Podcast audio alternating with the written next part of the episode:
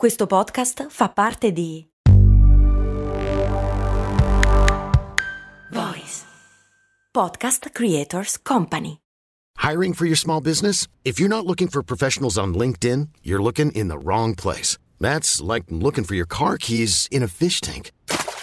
LinkedIn helps you hire professionals you can't find anywhere else, even those who aren't actively searching for a new job but might be open to the perfect role. In a given month, over 70% of LinkedIn users don't even visit other leading job sites. So start looking in the right place. With LinkedIn, you can hire professionals like a professional. Post your free job on linkedin.com slash people today.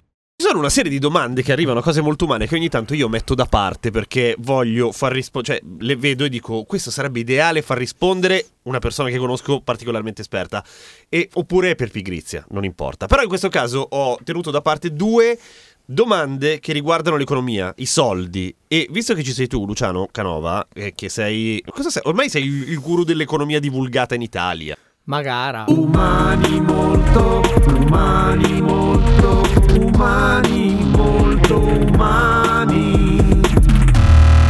No, abbastanza. No, Cioè, secondo me, eh, appunto, per pigrizia, a proposito di, e comunque io ho sempre amato i pigri perché sono quelli che vogliono metterci meno tempo a trovare le Esatto. risposte. E mm, sì, quelli che non hanno voglia di andare a approfondire eh, si rivolgono a Canova. Ma a me va benissimo Va così. bene, eh. L'economia. Aristotele era il governo della casa, quindi è letteralmente la scienza delle casalinghe. Per cui sono molto contento. economia domestica. Assolutamente. Era quella roba Ah, lì. Sì. Era quella roba lì. Se poi Casalinga diventa- o casalinghi, eh? Non vorrei poi fare Sì, quello no, gender. mancherebbe. eh. Poi quando ovviamente lo espandi a livello planetario è comunque economia domestica di un pianeta. Assolutamente. Per cui ci sta. E scusami, giusto per fare quelle cose da, da quelli che ne sanno, eh, devo dire, cioè, è il momento di dire le cose che fai tu. Cioè, tu hai un canale TikTok che spacca. Sì, Che si, chi si chiama? nato eh, Luciano, Canova. Guarda, Luciano Canova. ho aperto per gli scherzo, faccio queste pillole di economia divulgata. Fai e... l'economia con i Lego. Sì, anche. Sì? Cioè, adesso faccio pillole un po'. Sì, diciamo, eh, sono partito facendo l'economia attraverso i Lego, che mi sembrava un modo carino e simpatico di visualizzare i dati in modo diverso. E i Lego si prestano, metafora, Sì. colori, forme, metafore, appunto, si possono usare in tanti modi. E poi in generale pillole brevi in cui racconto un po' i fatti dell'attualità o dei concetti di economia, cercando di spiegarli in modo semplice e anche a volte. Spero simpatico, ecco, poi io metto sempre No, 4.000 no, se parole prima perché non si sa con l'economia, non lo so. Però funziona abbastanza bene, ho quasi 42.000 follower, che non sono tanti, però è Vabbè, sempre meglio di niente. Per me e te che siamo dei boomer, figurati, è Eh, tanta no, roba. infatti. Poi hai, hai- hai fatto tempo fa ormai un podcast con storie libere che si chiama Sì, favolosa economia. Favolosa Economia. E di nuovo Favole raccontava, sì, raccontava proprio l'economia attraverso l'immaginario delle favole, delle saghe, delle serie tv, di nuovo appoggiandosi a metafore e quindi anche quello era un modo di tirare dentro le persone con una storia, perché poi Certo. aiuta sempre.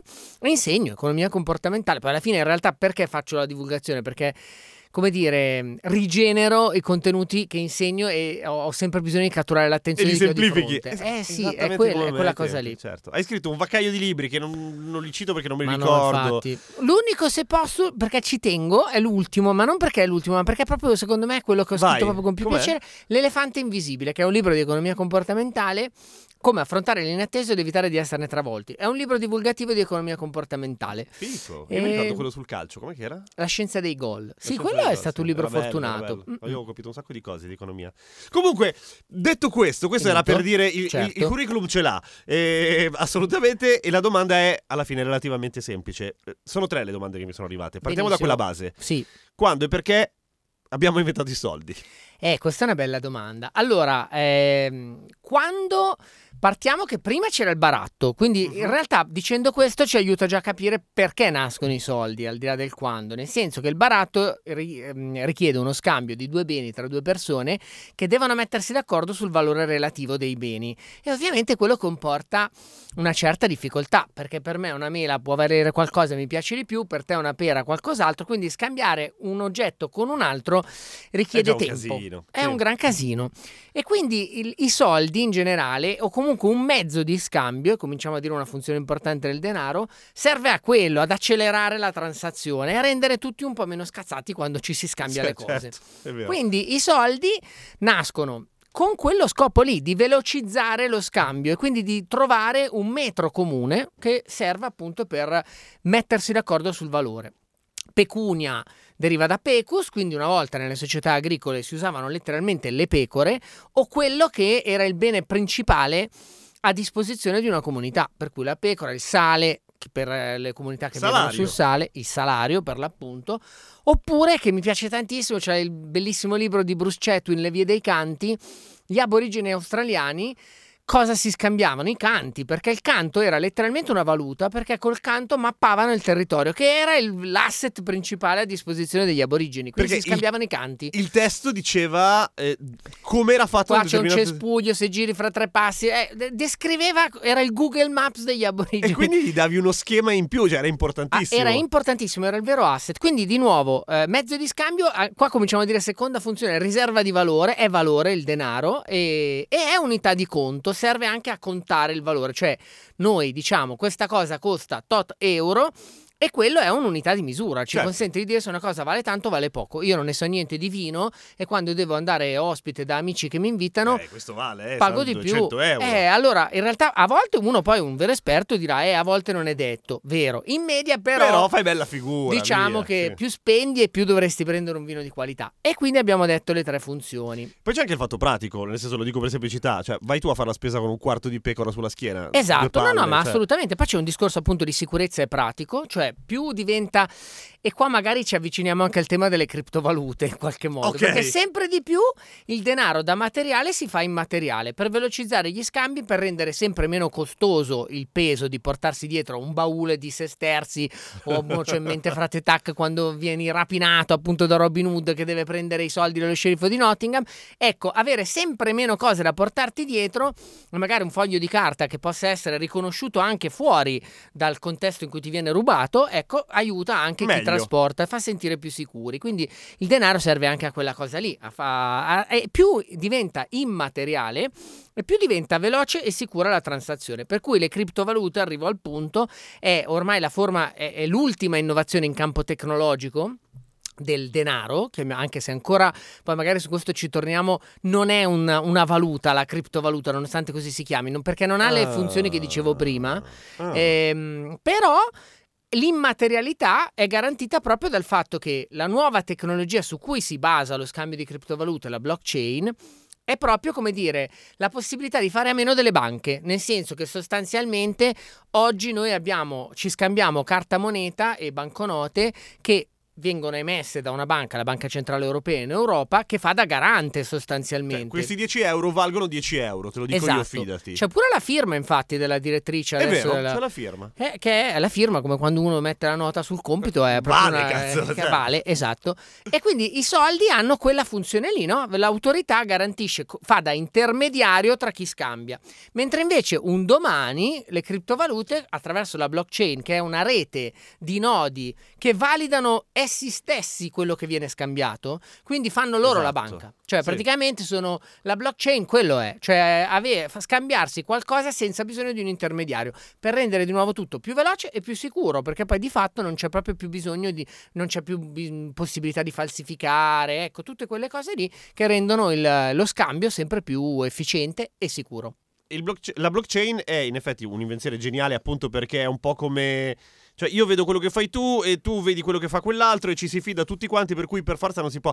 L'unico problema è... Ma questo non c'entra niente, lo vedremo più avanti magari, è il peso energetico della blockchain. Ah, attu- attualmente sì, nel senso che il cosiddetto mining, perché poi appunto esattamente come i minatori, tu devi sminare il bitcoin, Sì, per esempio, sì. Questo richiede risolvere quesiti matematici di sempre maggiore complessità.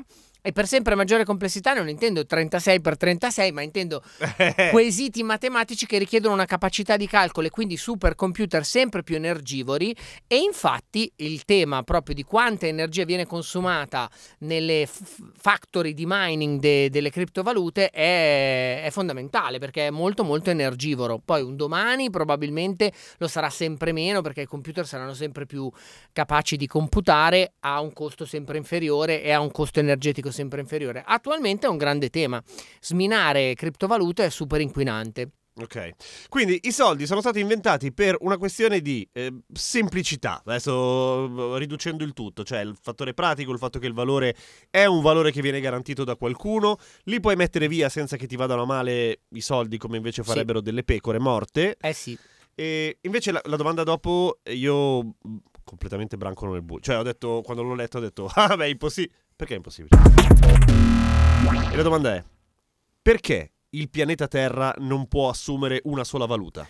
Ma in realtà è una bella domanda alla quale io stesso adesso rifletto per rispondere, Mm. però rifletto partendo da quello che ci siamo detti prima. Se il denaro è basato sulla fiducia e quindi è una comunità che si riconosce comunque, riconosce valore a una carta moneta che farà da prezzo, farà anche da unità di misura, quindi ok. allora il punto è che secondo me il denaro ha anche una natura politica importante, cioè ci deve essere una comunità che si riconosce prima di tutto come membri di quella comunità e adotta una valuta. Allora Cioè, vorrei dire partire- che, esa- che non ok. metterei il carro davanti ai buoi, che un po' è quello che a volte viene contestato e secondo me non troppo scorrettamente all'Unione Europea quando ha messo l'euro, perché è come dire ha messo prima la moneta della comunità. Questo secondo me aiuta a rispondere alla domanda. Cioè, nel senso, la comunità deve sentirsi unita e facente, facente parte, appunto, di un gruppo eh, chiuso e diviso dal resto del, del mondo. Eh, Ok, questo è un secondo me, fin quando se, se alla domanda da dove arrivi dal pianeta Terra, allora lì ci sarà subito una valuta che sarà di tutti la stessa. Beh, ma, ma siccome noi che- umani ragioniamo per differenza, ci vuole prima un'altra civiltà da fuori del pianeta Terra che ci faccia sentire terrestri. Oppure quello che è stato fatto nel, nel- nel corso del tempo è creare de- come il cosiddetto gold standard che c'era fino agli anni 70 del secolo scorso, in cui sostanzialmente cosa si fa? Per facilitare gli scambi a livello globale e rendere più semplice la conversione di valute, si aggancia il valore di una moneta all'oro, per esempio. Ok. E quello ovviamente è il termine di paragone verso cui tutte le monete sono ancorate. Oppure al dollaro, quando si parla di dollarizzazione dell'economia, quando si dice il dollaro fa da moneta di riserva, e attualmente lo sta ancora facendo, vuol dire che ciascuna banca centrale di ciascun paese tiene in riserva una valuta, che è un po' la valuta garante. E il grosso... Il dollaro non crolla, per cui ti tieni quello. Il grosso è il dollaro, anche adesso che si sta parlando, eh, ma adesso con l'invasione russa il dollaro sta perdendo il suo... Tuttora è ancora la moneta di riserva, il grosso, ma veramente il grosso, stiamo parlando della maggioranza delle riserve in valuta estera delle banche centrali di tutto il mondo è tenuto in dollari e credo che appunto siamo tra dollaro e euro siamo intorno al 70% di valute complessive.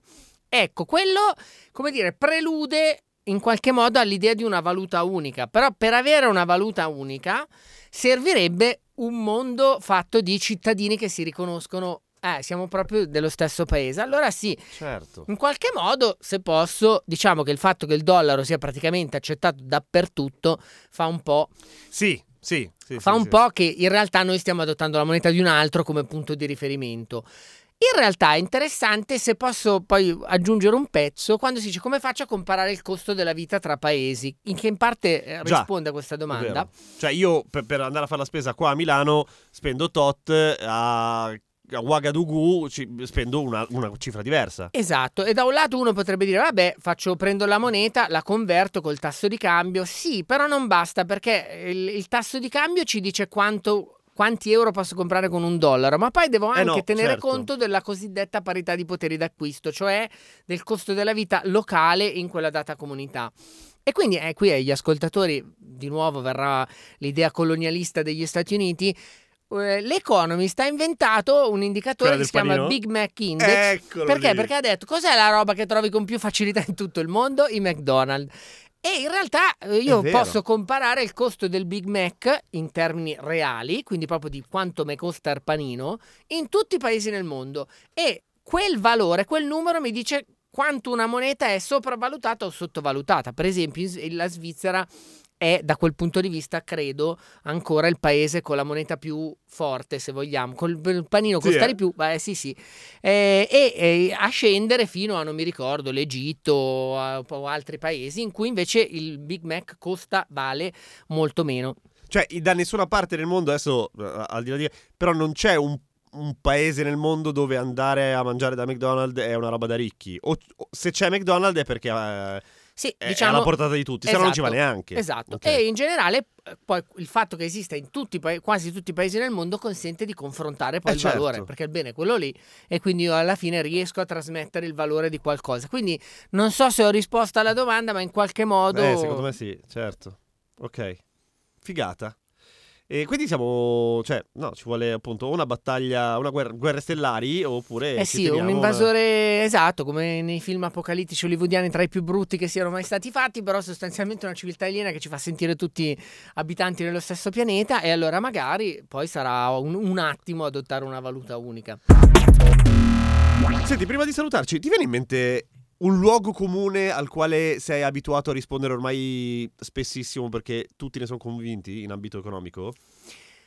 Eh, cioè, nel senso di quelli che non conoscono l'economia o di quelli che conoscono l'economia? Perché ci sono... Cioè, Uno e uno, dai. Eh, uno no, infatti, perché anche da economisti devo dire faccio volentieri Ah, sì? autocritica. Cioè, uno. Ok, senso, ok. Allora, mh, eh, dei- di quelli che non sono economisti, beh, una roba che mi dà proprio fastidio, beh, un cavallo di battaglia è il fatto che l'economia e la finanza siano proprio il male, no? Nel senso che c'è proprio questa e le banche siano il male, mentre invece Dipende un po' come le usi, immagino. eh, allora, il punto è, eh, cavolo, le banche sono delle aziende sistemiche, in realtà tu senza le banche fai una gran fatica perché poi la banca e in realtà anche la finanza è uno strumento di mobilità sociale usato bene, cioè se una persona povera ha una bellissima idea, senza la finanza che crede in quella idea non Se va tanto tiene lì, lontano. esatto. E in realtà questo è un dato di fatto, cioè i famosi venture capital in realtà anche a quello servono, creano mobilità sociale. In questo i tanto odiati Stati Uniti secondo me un po' sono indicativi, cioè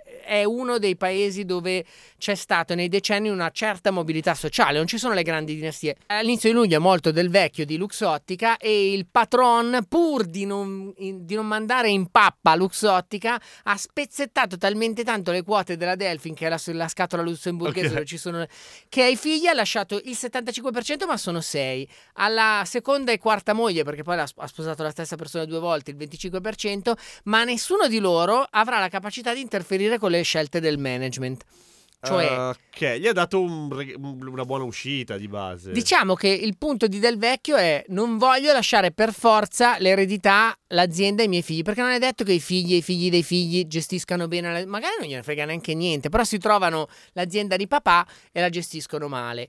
E però quello è anche un tema di ereditarietà sociale che genera immobilità sociale, cioè queste dinastie, Sì. il capitalismo familiare italiano è quella cosa là. E c'è tanto in Italia rispetto al resto. Sì, Tantissimo, tantissimo, tantissimo, e il sistema bancario gli è venuto un po' dietro, l'ha secondato questo capitalismo. Invece, secondo me, un sistema bancario che funziona bene ha anche quel valore lì di fare un po' di distruzione che- creatrice, la chiamava Schumpeter. Cioè, a un certo punto arriva uno che ha una bella idea, migliore della tua, e ti spazza via. E Mi spiace, è una buona idea. E tu poi tanto non è che quello che viene spazzato via finirà nel guano, sostanzialmente Sì, ca- si cade sempre in piedi, si cade sempre in piedi. Però secondo me quella cosa lì è un luogo comune che mm, io tendo sempre a dire, ma guardate che in realtà il sistema bancario usato bene, la finanza usata bene, è uno strumento di mobilità sociale e anche di crescita di un'idea interessante. Questo Cioè, se- se- tipo delle armi si dice, eh, però dipende da chi le usa. Sì, però sono armi. Mentre le banche in realtà no, possono essere davvero un sacco di. possono essere degli strumenti. Anzi, Eh, lo Lo sono, sono, lo sì. sono, ma cioè, sì, voglio sì. dire, in realtà lo sono, ma anche una, veramente, anche se pensiamo a quando uno si accende un mutuo per comprare casa. eh, eh, stavo pensando proprio a Cioè- quello. Che io non ho una casa, ma non ce l'ho. Eh, cioè, non ce l'avrei se realtà- qualcuno non me eh, l'avesse. Cioè, in realtà, prestata. insomma, in sé serve quella leva lì, no? Questa è la prima cosa. Invece, per dire il luogo comune di noi economisti è che ci sentiamo sto cazzo, cioè nel senso che devono per forza parlare di tutto, ma no, ne, nel senso, ma tu parla di economia, poi è una scienza sociale che si occupa di tante cose, però effettivamente tende a invadere un po' il campo di tantissime discipline, da quelle di scienze dure, fisica, senza averne a che dire ovviamente, senza che po- un fisico ci possa far toccare palla, alla psicologia, insegno economia comportamentale, anche lì ti dicono ma pure qui siete arrivati, ma basta, alla virologia, all'immunologia ce ne siamo accorti, c'è sempre un economista che parla di qualcosa. È vero che il denaro è importante, ma bisognerebbe occuparsi fondamentalmente della propria disciplina. Eh, ecco, questo secondo me è il luogo comune di noi economisti. Tu sei un economista. Guanciale o pancetta? Allora, io sono per il guanciale, dipende cosa... dipende, dipende. Vacanze in Sicilia o in Sardegna. Con i traghetti GNV porti tutto quello che vuoi, ti rilassi fino a destinazione e se prenoti entro il 14 maggio, posto ponti a partire da 33 euro. Non c'è modo migliore per andare in vacanza. Scopri i dettagli su gnv.it. Offerta valida sulle linee Napoli-Palermo e Genova-Olbia, 10.000 posti disponibili.